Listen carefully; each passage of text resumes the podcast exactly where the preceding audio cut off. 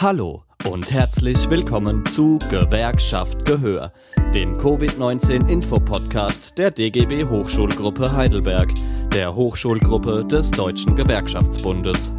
Wir haben mit Studis über Job und Studium, Gesundheit und ihre Erfahrungen während der Pandemie gesprochen. Wir wollen, dass Betroffene gehört werden und euch außerdem zeigen, was ihr tun könnt, falls Covid-19 und seine Folgen euer Leben auf den Kopf stellen. Alle wichtigen Links dazu findet ihr in der Beschreibung. Und jetzt viel Spaß bei Gewerkschaft Gehör. Ja, herzlich willkommen zum, zur nächsten Folge, zur zweiten Folge der DGB Hochschulgruppe zu unserem Podcast Gewerkschaft Gehör. Wir sind heute hier mit Sascha. Hi. Hi. Ähm, wir wollen heute mit dir sprechen, wie du die Krise erlebt hast äh, und wie es dir zu deinem Studium während Corona ging. Wie hast du das erste Semester mit Corona erlebt? Es hat sich natürlich viel verändert. Ich habe auch im ersten Moment, als alles so richtig ernst wurde, total Panik bekommen, dass ich jetzt von einem auf den nächsten Tag arbeitslos sein könnte oder nicht mehr genug Stunden bekomme zum Arbeiten. Ich habe auch insgesamt drei Arbeitgeber, bin auch in verschiedenen Modi angestellt, also teilweise auf Honorarbasis, teilweise Minijobbasis und äh, da bin ich ja einfach nicht abgesichert. Also es könnte einfach sein, wenn es wegen Corona nicht mehr geht, dort zu arbeiten, hätte ich keine Arbeit mehr gehabt. Und schon im März war das, da hat einer meiner Arbeitgeber äh, direkt gesagt, okay, wir können nichts mehr machen, weil das im Bereich der politischen Bildung ist und wir mhm. jeden Tag mit sehr vielen Leuten zu, also, zu tun haben bei der Arbeit und es wäre einfach nicht gegangen.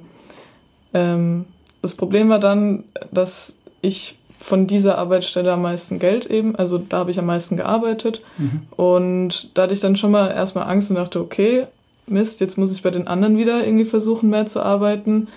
Ähm, der andere Job ist zum Beispiel bei, den, bei einem öffentlich-rechtlichen äh, Rundfunksender und das wurde dann als systemrelevant eingestuft zum Glück. Da musste ich dort öfters arbeiten kommen, musste aber ähm, dadurch eine weitere Strecke dorthin fahren, was dann ein bisschen auf meine Studiumzeit wieder, äh, meine Zeit fürs Studieren gedrückt hat. Mhm. Aber, das ja. heißt, ähm, war es dann auch für dich komplizierter? Ich meine, vieles war, war wahrscheinlich ähm, online dann auch bei dir. Mhm. Ähm, hattest du das Gefühl, dass du während der Corona, während des Corona-Semesters ähm, weniger oder mehr zu tun hattest für dein Studium? Oder wie würdest du das mhm. vergleichen vor und jetzt während Corona?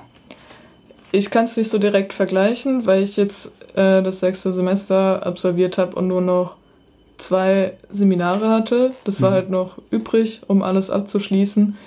Und dann habe ich mir noch einen Spanischkurs äh, genommen, weil ich dachte, okay, ich werde ja nicht so viel zu tun haben. Am Ende war es trotzdem ziemlich viel, muss ich sagen. Ähm, von den Seminaren her war der Aufwand sogar in Ordnung. Die haben aber auch nicht wirklich, ähm, also da gab es keinen adäquaten Ersatz meiner Meinung nach online. Ähm, ja, da hatte ich weniger zu tun tatsächlich. Mhm. Äh, der Spanischkurs war aber ziemlich aufwendig. Ähm, der hat auch zweimal die Woche dann stattgefunden und ja, das war aber auch einfach das Ding, dass eine Sprache zu lernen einfach aufwendiger ist, als ich es mir vorgestellt habe. Vor allen Dingen ja. online, denke ich. Ja. Also das ist, ähm, eine Sprache muss man ja sprechen, sehr viel. Ja. Und wenn man dann nicht die Möglichkeit hat, sich in, keine Ahnung, in einer Klasse mhm. gemeinsam ähm, auszutauschen in der Sprache, ist es natürlich so viel schwieriger. Also ja. ähm, wir hatten, wir haben von der DGB Hochschulgruppe vor einigen Wochen einen Stand aufgebaut vor der UB und haben mit Studis gesprochen und da haben wir auch ganz verschiedene Eindrücke bekommen. Einige meinten, die Zeit während Corona war eigentlich voll gut, weil mhm. endlich die Digitalisierung vorangetrieben wurde. Ähm, die Institute und die Universität ähm, haben dann das neue Moodle und das HighConf-System eingeführt irgendwie und viele Sachen wurden endlich online gestellt und waren von zu Hause aus irgendwie zugriffsbereit. Ähm, man konnte also viel machen, ohne wirklich in die Uni zu müssen. Und einige haben das total toll gefunden, andere haben gesagt, das war schon längst überfällig. Das mhm. ist, für viele ist es total toll, weil die in Heidelberg so Mittelalter gewöhnt sind. Dabei äh, ist es an anderen Universitäten schon längst gang und gäbe. Und viele haben uns aber gesagt, dass, die, dass der Aufwand tatsächlich sehr viel höher war als normal. Also wenn sie jetzt Seminare gemacht haben, Aufbauseminare oder irgendwelche Vorlesungen gehört haben, die Übungsblätter oder sonst irgendwie ähm, Aufgaben mit sich gebracht haben, dann waren diese meistens deutlich schwieriger zu lösen als sonst. Meistens sogar gab es mehr Aufgaben, mehr zu tun, weil wahrscheinlich die Dozierenden auch einfach gesagt haben, naja, jetzt sind sie ja den ganzen Tag zu Hause und haben Zeit mhm. und wenn das halt fünf sagen und dann hat man halt fünfmal so viel zu ja. tun, ist es natürlich schwierig. Aber gut, dass es bei dir nicht so war. Also ich muss da noch kurz dazu sagen, also in, ähm, ich hatte noch eine Vorlesung, habe ich ganz vergessen zu erwähnen, ähm, mhm. in meinem Nebenfach und da muss ich echt, also das muss ich mir dann komplett selbst erarbeiten, mhm. weil einfach spontan gesagt wurde, nee, wir machen es nicht an dem ursprünglichen Termin, wie es im LSF geschrieben war, sondern an einem anderen Tag. Da hatte ich dann aber den Spanischkurs. Ähm, ja, es war auch nur freiwillig die Teilnahme, aber es wäre trotzdem gut gewesen für mich, einfach um mehr mitzukommen.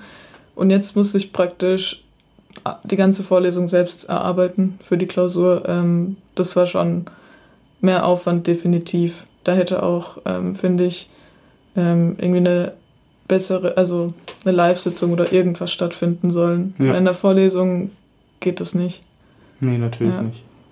Und ähm, bei den Seminaren, die ich live hatte, muss ich sagen, dass dadurch, dass es halt alles so ein neues Ding war und dann bist du auch, also du kennst es ja einfach gar nicht, so dass du dann irgendwie so aufs Mikrofon drücken musst, musst eventuell die Kamera anmachen und das merkt man schon, dass man dann zu Hause nicht einfach nur entspannt da sitzt, sondern schon ein bisschen unter Strom ist so die ganze Zeit und ähm, dadurch, also ich muss sagen, so ein Seminar äh, über den Computer ist für mich anstrengender, als einfach in einem Seminar in der Uni zu sitzen. Ich habe richtig gemerkt, wie ich danach schon ein bisschen platt war, weil du da einfach die ganze Zeit aufpassen musst und die ganze Zeit irgendwie schauen musst, wirst du jetzt aufgerufen und hört dich jemand und äh, spricht gerade jemand anderes und dieses ganze Ding, das war auch für die Dozierenden ziemlich schwierig, glaube ja. ich. Es war für alle jetzt was Neues, womit man erstmal umgehen musste. Die Frage ist natürlich, wieso konnte man nicht vorher alles digitalisieren? Das ist eine gute Frage. Ich denke, also technisch wäre es bestimmt nicht gescheitert. Ich meine, dass ja. man das aus dem Nichts schaffen konnte, zeugt ja davon, dass die technischen Mittel ja, ja im Prinzip da gewesen waren. Warum mhm. man es nicht früher gemacht hatte, das ist eine interessante Frage. Müsste man vielleicht das Rektorat oder die Verantwortlichen generell ja. an den Instituten fragen. Ähm, wahrscheinlich war auch einfach die Art und Weise, wie Lehre an der Uni funktioniert, nicht so angedacht. Also viele der Dozierenden sind auch ja, so sozialisiert, sage ich mal, dass sie ihre Vorlesungen gerne so machen, wie sie das schon seit x Jahren gemacht haben. Und wenn da jetzt neue Techniken dazu kommen, man hat die Möglichkeit, irgendwie auf Online zurück, zu, zuzugreifen, man kann Vorlesungen aufnehmen, sie online stellen, ein Skript schreiben ja. oder online korrigieren, man kann ähm, gemeinsame Konferenzen organisieren und äh, wirklich systematisch auch Übungsgruppen irgendwie aus der Ferne betreiben. Das war, für viele war das, glaube ich, ähm, schon klar, dass es ja geht, aber die meisten hatten einfach keinerlei Erfahrung darin. Ja. Und so war es natürlich dann während Corona etwas, was gemacht werden musste, weil nichts zu tun war scheinbar keine Alternative. Ähm, ist es ja auch nicht. Ich meine, die, wir studieren ja einfach weiter. Und ähm, da musste halt von 0 auf 100 plötzlich Erfahrungen gesammelt mhm. werden. Und ich glaube, viele Fehler wurden jetzt auch gemacht und werden hoffentlich im kommenden Semester dann so nicht nochmal gemacht. Ja. Ähm, aber ich möchte kurz nochmal mit dem äh, über die über den Mehraufwand sprechen. Das haben mhm. nämlich ganz viele gesagt, auch, dass sie sich alles alleine erarbeiten mussten, dass sie das, dass sie natürlich als Studenten daran gewöhnt sind, Dinge sich neu zu erarbeiten, ähm, viel zu recherchieren, sich einzulesen und alles. Aber das war schon mal was, das war noch mehr, das war noch krasser als sonst. Das ja. war mit einer der Hauptaussagen, es war viel, viel aufwendiger, als wir es sonst gewohnt waren. Und was vielen gefehlt hat, war, ähm, dass da keinerlei Kulanz auch von Seiten oder nicht nee, an jedem Institut, aber keinerlei Kulanz von den Dozierenden kam im Sinne von, ja, ich habe jetzt nicht erwartet, dass das die perfekteste Hausarbeit wird, so wie es halt normalerweise mhm. abläuft, denn Corona hat vieles verändert und hat viele Schwierigkeiten mit sich gebracht. Ähm, sondern es wurde tatsächlich einfach mehr gefordert auch zum Ja. Teil. Weil man dachte, ja, die sind ja jetzt den ganzen Tag zu Hause, feiern gehen können sie sowieso nicht. Also können sie sich ja mal hinsetzen und eine ordentliche Mhm. Hausarbeit schreiben, die auch mal ein paar Seiten mehr hat und noch viel tiefer in die Materie einsteigt. Und du denkst dir so, hä, warum? Also mit Hausarbeiten, also ich schreibe die jetzt gerade, das sind ja Semesterferien Mhm. und ähm, da ist eigentlich alles wie immer, zum Glück. Ich habe aber Ja. von äh, Freunden, Freundinnen gehört, dass sie während des Semesters deutlich mehr zu tun hatten, weil die dann wirklich jede Woche irgendwelche Aufgaben abgeben mussten, Ja. was vorher eben nicht so war. Und ähm, also die haben, man hat auch gemerkt, dass es sehr ungleich war. Meine Seminare waren recht dankbar. Die Dozierenden haben das auch, glaube ich, gemerkt, so, dass sie uns jetzt nicht überfordern sollten. Ja. Ähm, das fand ich auch sehr gut. Aber bei Freundinnen und Freunden habe ich eben gesehen, dass manche dachten, komm, die haben ja jetzt eh Zeit, die sollen noch viel mehr machen. Und ja, da hätte ich mir für meine Freunde mehr ähm, ja, ein bisschen Entgegenkommen gewünscht von den Dozierenden aus, weil also es kann halt nicht sein. Es ist für alle eine Krise und da muss man dann auch vielleicht ein bisschen lockerer mal sein und einsehen, dass man auch, ich meine, Hausarbeiten schreiben ist ja auch schwierig, wenn du keine Bibliothek zu, äh, zum Beispiel hast. Genau. Jetzt hat sie zum Glück wieder offen. Äh, man muss es reservieren und man hat nur zwei Zeitslots am Tag. Ist alles nicht so gut, vor allem wenn man noch andere Termine hat. Aber ähm, als die Bibliothek komplett zu war, äh, habe ich auch nicht so viel geschafft, muss ich ehrlich sagen. Also dann kommt es auch darauf an, welche Wohnverhältnisse du zu Hause hast. Ja. Ähm, ich habe zum Glück keine, also ich wohne mit meinem Freund zusammen in einer Zwei-Zimmer-Wohnung, die nicht wirklich klein ist, aber äh, ich habe auch schon woanders gewohnt und wenn ich mir überlege, hätte ich da gewohnt zu dieser Zeit, wäre mir die Decke sowas von auf den Kopf gefallen. Ähm, und so wird es bestimmt sehr vielen gehen und auch, äh, dass dann Konflikte zu Hause entstehen mit seinen Mitbewohnern, MitbewohnerInnen.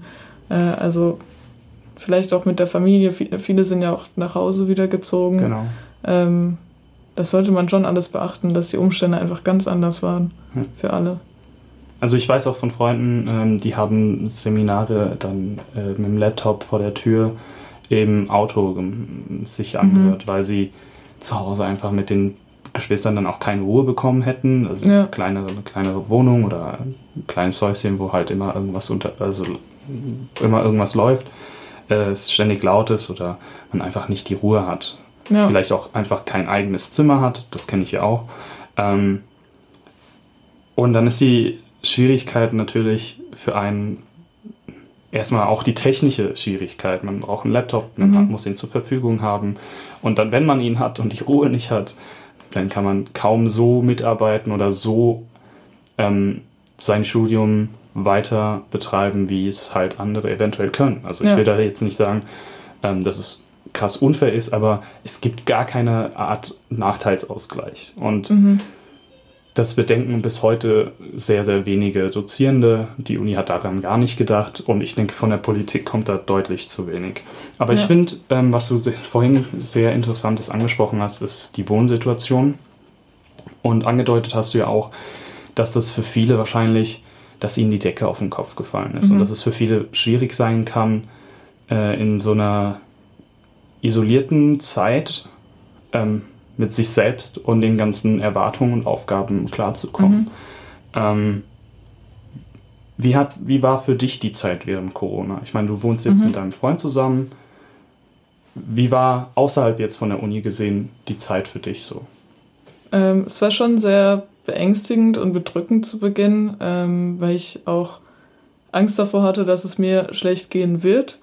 Und ähm, ja, also es war dann schon natürlich teilweise so, gerade im März, April, dass du dann für Wochen niemanden gesehen und ich musste dann auch meinen Freund zwingen, hey, wir gehen jetzt eine Runde spazieren, irgendwas. Der Sport hat mir auch total gefehlt, einfach die Bewegung und Mhm. auch wenn ich dann gesehen habe, äh, zum Beispiel bei meinem Freund auf dem Handy, wenn da manchmal stand, dass er heute nur 70 Schritte gemacht hat, so das ist halt auch nicht gesund und äh, irgendwann hat man sich schon einfach so elendig gefühlt, wenn man sich nicht bewegt hat, seine Freunde nicht gesehen hat, es hat voll der Alltag gefehlt, also in die Uni zu gehen, irgendwie ein Seminar zu haben, dann trinkt man Kaffee mit seinen Freunden und dann geht's wieder weiter in die Bib. und es hat alles nicht so ganz stattgefunden. Bei uns war es dann auch noch krass, weil mein Freund Koch ist und er dann drei Monate insgesamt zu Hause war, äh, also krass. Auf Kurzarbeit eben und keinen einzigen Tag in diesen drei Monaten gearbeitet hat. Also da sind Konflikte einfach vorprogrammiert. Das ist einfach so, wenn man, wenn beide drei Monate lang etwa zu Hause sitzen und nicht rausgehen können, weil es nichts zu tun gibt, weil man nichts machen kann. Ähm, ja. Und ja, so diese Isolation ist mir anfangs auch sehr schwer gefallen. Ähm, aber ich habe dann auch Wege gefunden, dass man sich auch mit Freunden einfach zu zweit treffen konnte. Das war ja nie verboten. Und dann einfach draußen spazieren gewesen oder so. Oder draußen irgendeinen Kaffee geholt oder irgendwas. Und ähm, ja, der Kontakt hat halt sehr gefehlt und ähm, hat einen auch manchmal in so eine, ja, in, in so ein Loch ein bisschen fallen ja. lassen. Auf jeden Fall. Aber ja, ich kann da jetzt auch kein Rezept formulieren, wie man da rauskommt. Ich finde es sehr schwierig, aber ähm, ich denke, dass es viele Angebote auch gibt für Studierende, wie die psychosoziale Beratung oder Nightline ist auch so eine Hotline, wo man anrufen kann, wenn es mhm. einem in so einer Situation sehr schlecht geht. Ja. ja, ich bin auf jeden Fall sehr froh, dass ähm, es in Heidelberg da diese Angebote gibt ähm, und dass sie auch vom Studierendenrat unterstützt werden, schon über Jahre hinweg. Ähm, auch an dieser Stelle mal die Info holt euch Hilfe, wenn ihr irgendwie vereinsamt, oder euch geht's nicht gut und ihr habt das Gefühl, dass da äh, keiner da ist, der euch zuhören kann. Ähm, ähm, traut euch auf jeden Fall.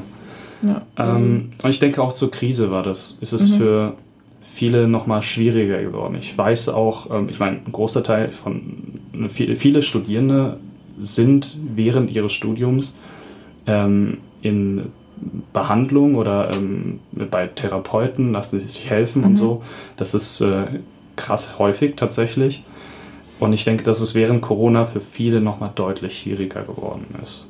Ja, so war es bei mir auch. Also ich hatte auch im Winter eine Depression und bin dann im Januar ähm, zu einer Therapie gekommen und war dann eben sehr froh drum, dass, also Therapie, muss man auch sagen, hat sich dann auch verändert, weil es dann auch online war über eine Klar. Videoschalte.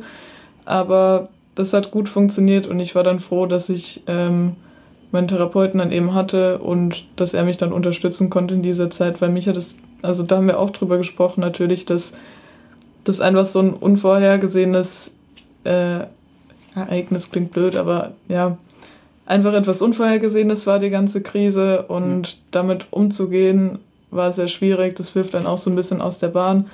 Und man hat Pläne gemacht und man dachte, okay, jetzt wird alles besser.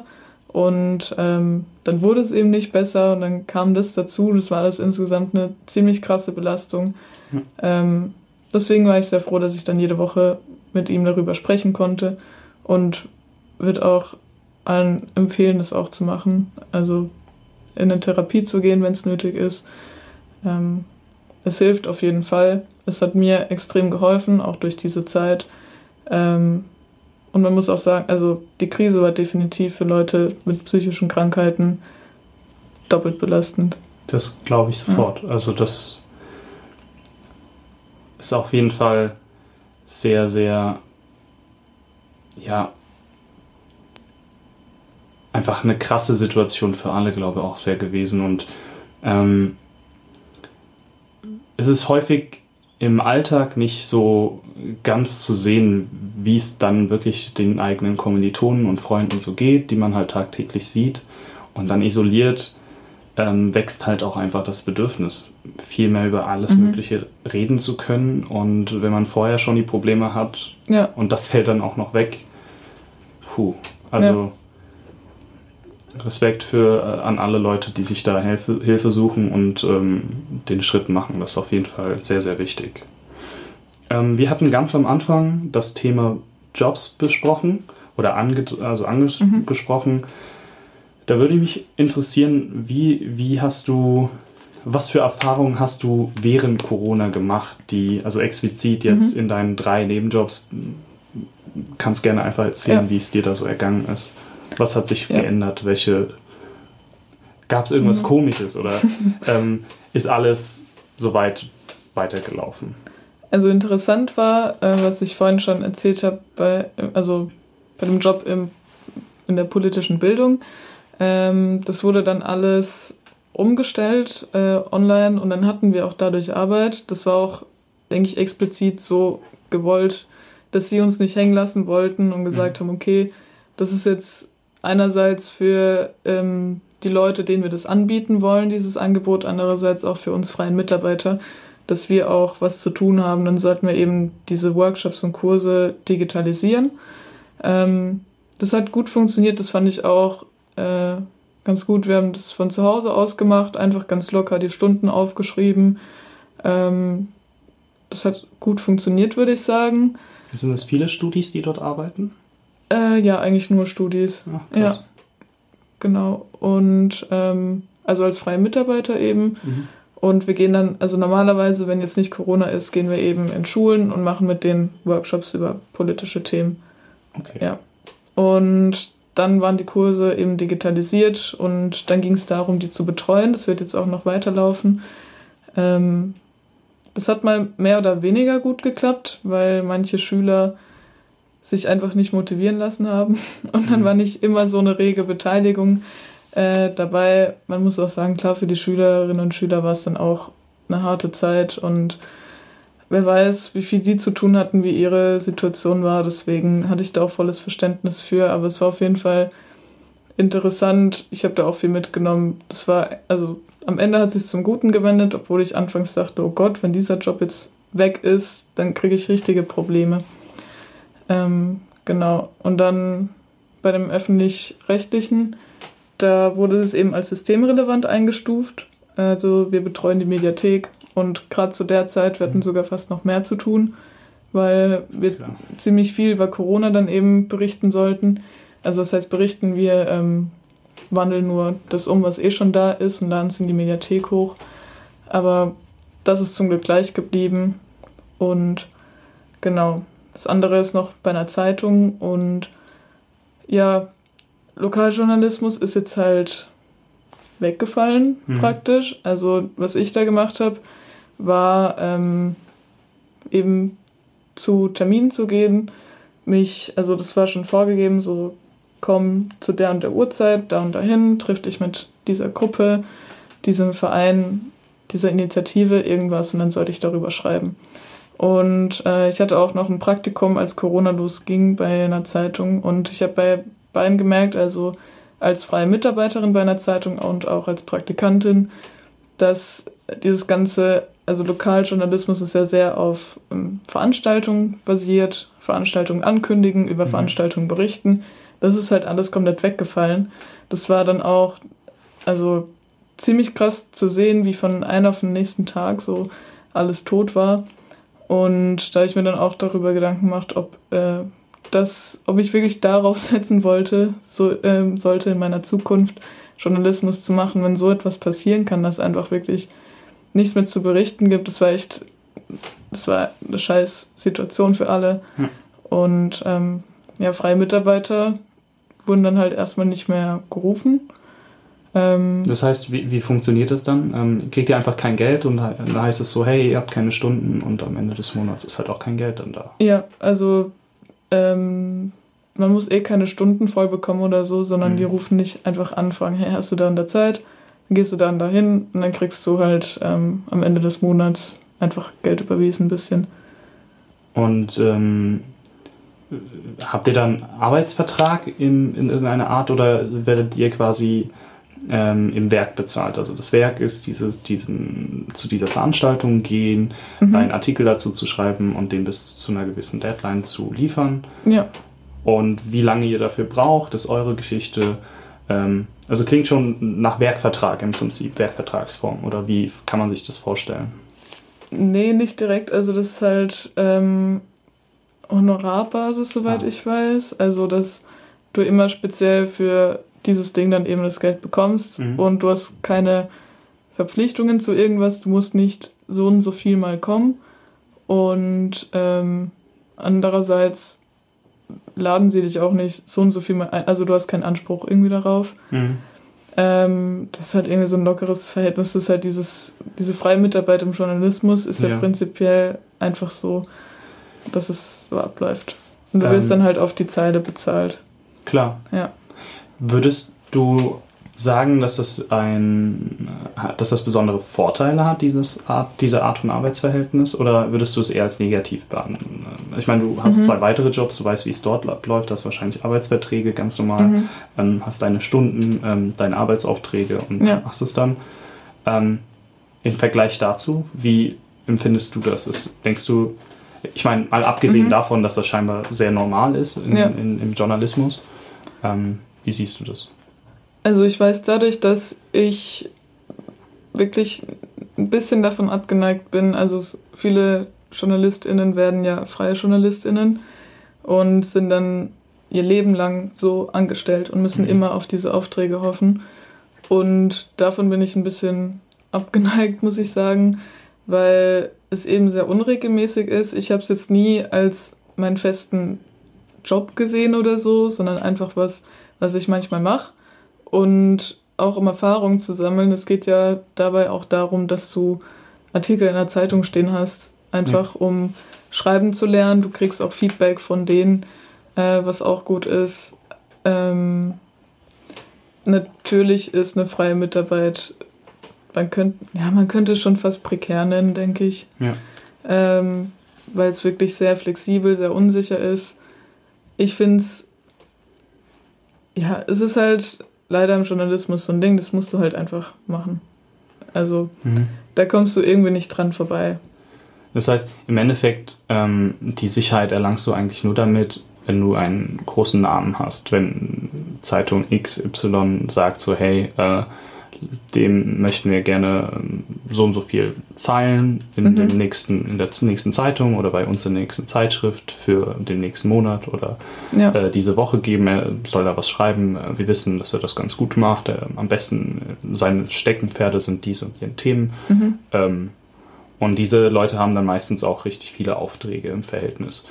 Aber die meisten, die da jetzt, ich meine, du bist Studentin noch, Mhm. ähm, und äh, wenn du dir vorstellst, in Zukunft eventuell in diese Branche zu gehen, siehst du da Potenzial? Ich meine, du sagst für Mhm. dich, kannst, du kannst dir das jetzt nicht so vorstellen, aber ähm, kennst du da Leute, die das schon für sich ähm, entdeckt haben und sagen so, pff, das ist auf jeden Fall ein hartes Pflaster? Oder wie kann man sich das vorstellen, wenn man sich das aussucht? Also ich kenne schon ein paar Leute, die das wirklich machen. Die sagen auch, man kann davon auch leben. Ähm, ich hatte auch mal einen Workshop, wo es auch darum ging, wie man als äh, freie Journalistin, freier Journalist lebt. Es ist halt, also da haben auch Leute von sich selbst erzählt, wie sie das so machen. Ich meine, es gibt einige Vorteile. Zum Beispiel musst du nur die Hälfte der Sozialversicherungsbeiträge zahlen, Mhm. du bei der Künstlersozialkasse versichert bist. Andererseits musst du dich selbst immer darum kümmern, einen Artikel irgendwo zu schreiben und immer wieder einen Pitch schreiben und ähm, das alles abwickeln eben. Und klar, irgendwann, wenn du einen ganz großen Namen hast, äh, dann hast du auch regelmäßig deine Aufträge Ja. dann hast du vielleicht auch eine Kolumne, aber dahin zu kommen, ist halt wirklich hart und ähm, ja, ich weiß nicht. also ich würde mir eher so ein festeres Angestelltenverhältnis wünschen für mich selbst, weil mir Also das zu viel Unsicherheit ist. Ja, genau, aufgrund Ja. der Sicherheit wahrscheinlich. Genau. Ja, verständlich. Ja. Und jetzt, also jetzt so bei lokalen äh, Zeitungen, da schreiben sehr viele Studentinnen und Studenten. Mhm. Äh, da kenne ich auch ein paar. Das ist einfach gang und gäbe. Das ist einfach, um irgendwie reinzukommen Mhm. in diesen Bereich. Und natürlich ist niemand zufrieden mit dem Gehalt und irgendwie diesem Verhältnis, aber man akzeptiert es einfach so. Also das ist halt so ein Übel, das man auf sich nehmen muss. Ja, es hat sich wahrscheinlich Ja. auch einfach etabliert einfach in, Ja. in einem gewissen Rahmen. Man sieht die Situation, wie sie ist und sagt, naja gut, muss, muss Ja. halt das Beste draus machen. Ja, Klar. Ähm, ha- hast du auch, also wie war das dann für deine Kolleginnen und Kollegen? Du sagst, du ähm, kennst ja viele, die da in dem Bereich sind. Mhm. Ähm, hatten die dann mehr Schwierigkeiten? Gab es da Leute, die ähm, während Corona dann tatsächlich Probleme bekommen haben, auch finanzieller Art? Oder wie kann ich mir das vorstellen? Also jetzt mit Corona ähm, weiß ich es nicht so genau, aber es ist prinzipiell so, dass ähm, Aufträge halt massenweise weggefallen sind.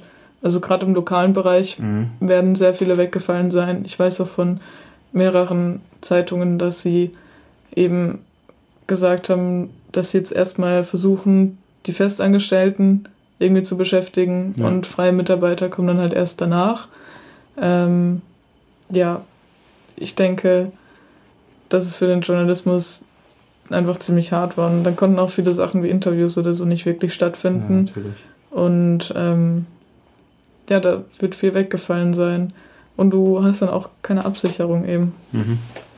Ja, das ist ein wichtiges Thema, wie ich finde, auch ähm, eigentlich ein sehr wichtiges gewerkschaftliches Thema.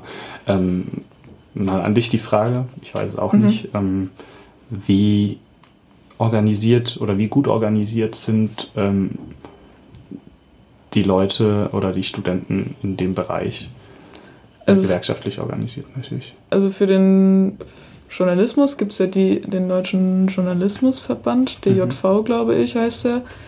Und ähm, ich weiß auch nicht so genau, ähm, ich kenne mich nicht so gut mit Gewerkschaften aus, um ehrlich Mhm. zu sein.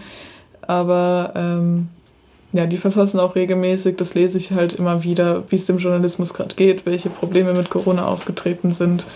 Äh, das habe ich auch gern gelesen und auch, ja, aber ich weiß wirklich nicht genau, wie der da eintritt. Okay. Ja. Äh, Ich finde das Thema, ähm, klar, wir sind die DGB Hochschulgruppe, der Deutsche Gewerkschaftsbund. Äh, und gerade für Studierende ist es natürlich wichtig zu sehen, dass ihre, du hast jetzt drei Nebenjobs, ähm, Paula äh, beim letzten Treffen hatte auch drei Nebenjobs. Mhm.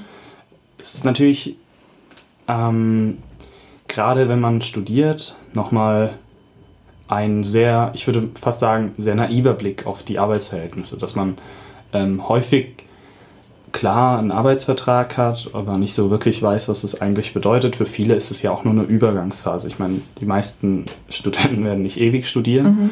Und ähm, das heißt, ähm, viele nehmen auch einfach die, ja, die Gegebenheiten in ihren Arbeitsverhältnissen als naja, gegeben hin. Ist halt so, kann man nicht dran ändern. Ist jetzt auch nicht so, als würde man da ewig drin hängen. Und die drei Jahre oder die acht Jahre, je nachdem, wie lange man studiert, ähm, bis Durchschnitt liegt so ungefähr bei acht Jahren, ähm, die nimmt man halt hin. Macht man ja nicht ewig irgendwie. Und dennoch finde ich, ähm, das habe ich auch, glaube ich, im letzten Podcast schon mal ein bisschen angeschnitten, es ist sehr wichtig, dass Studierende schon sehr früh ähm, sich über ihre Arbeitsverhältnisse bewusst werden, weil das sind natürlich erste Erfahrungen, die man sammelt. Und äh, wenn man jetzt sich in dem ganzen Dschungel von Arbeitsverträgen, Werkverträge, äh, Leiharbeitsverträge, ähm, Callcenter hier oder äh, in, in, in der Gastro sitzt und dort irgendwelche äh, Schichten hat oder dann kurzfristig so und so eingeteilt wird. All das kennen wir als Studierende schon.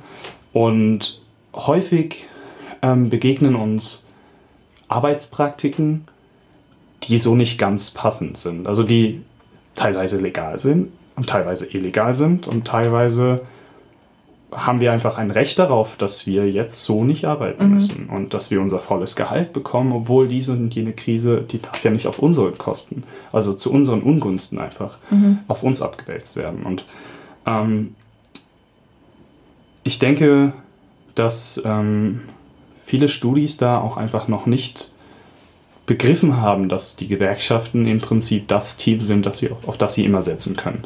Weil, naja, wir sind alle im Prinzip abhängig davon, dass wir unsere Einnahmen haben in irgendeiner Art und Weise. Viele Studierende, über 60 Prozent, verdienen äh, oder müssen sich ihr Studium äh, selbst finanzieren und das machen die meisten über so Nebenjobs.